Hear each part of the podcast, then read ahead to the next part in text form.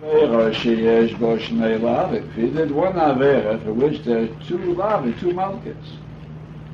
Omdu oimed echot, they assessed him, one assessment for both, loike upoter. So he's yesir with both for that one assessment. What that means, you have to wait for the Gemara. Bimlav, if they didn't assess them, if only assessed them for one, loike, he gets hit for that one, or misrap, wait till he is healed, and he gets hit again. Now what the Mishnah means, we'll see right away. You cannot assess one aimet for two lavim, because each lav by itself deserves a malchus. It depends, what do you mean, one aimet for two malchus?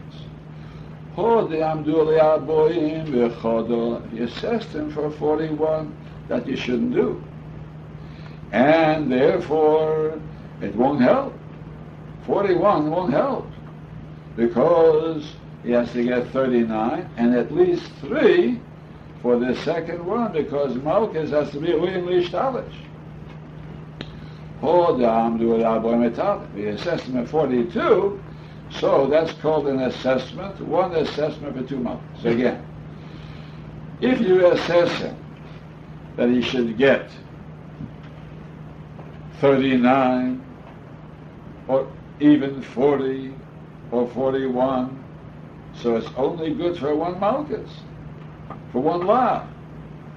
You did an Allah by giving him two extra ones. But he can't be Yetziv in the second malchus, because he got nothing. Less than three is nothing. But if you assessed him 42, then you're Yetziv, because it's 39 for this and 3 for this. Inside the Gemara once more. Flag Mavatani Eindim Eimedechad L'Shnei Lavim.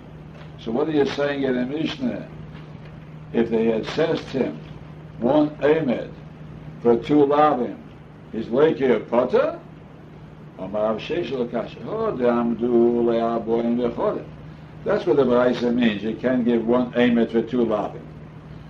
Hodamdu, but if it says him Le'aboim Etali, 42, it's 39 and 3, then you could. That's, that's what Mishnah is talking about. Say that.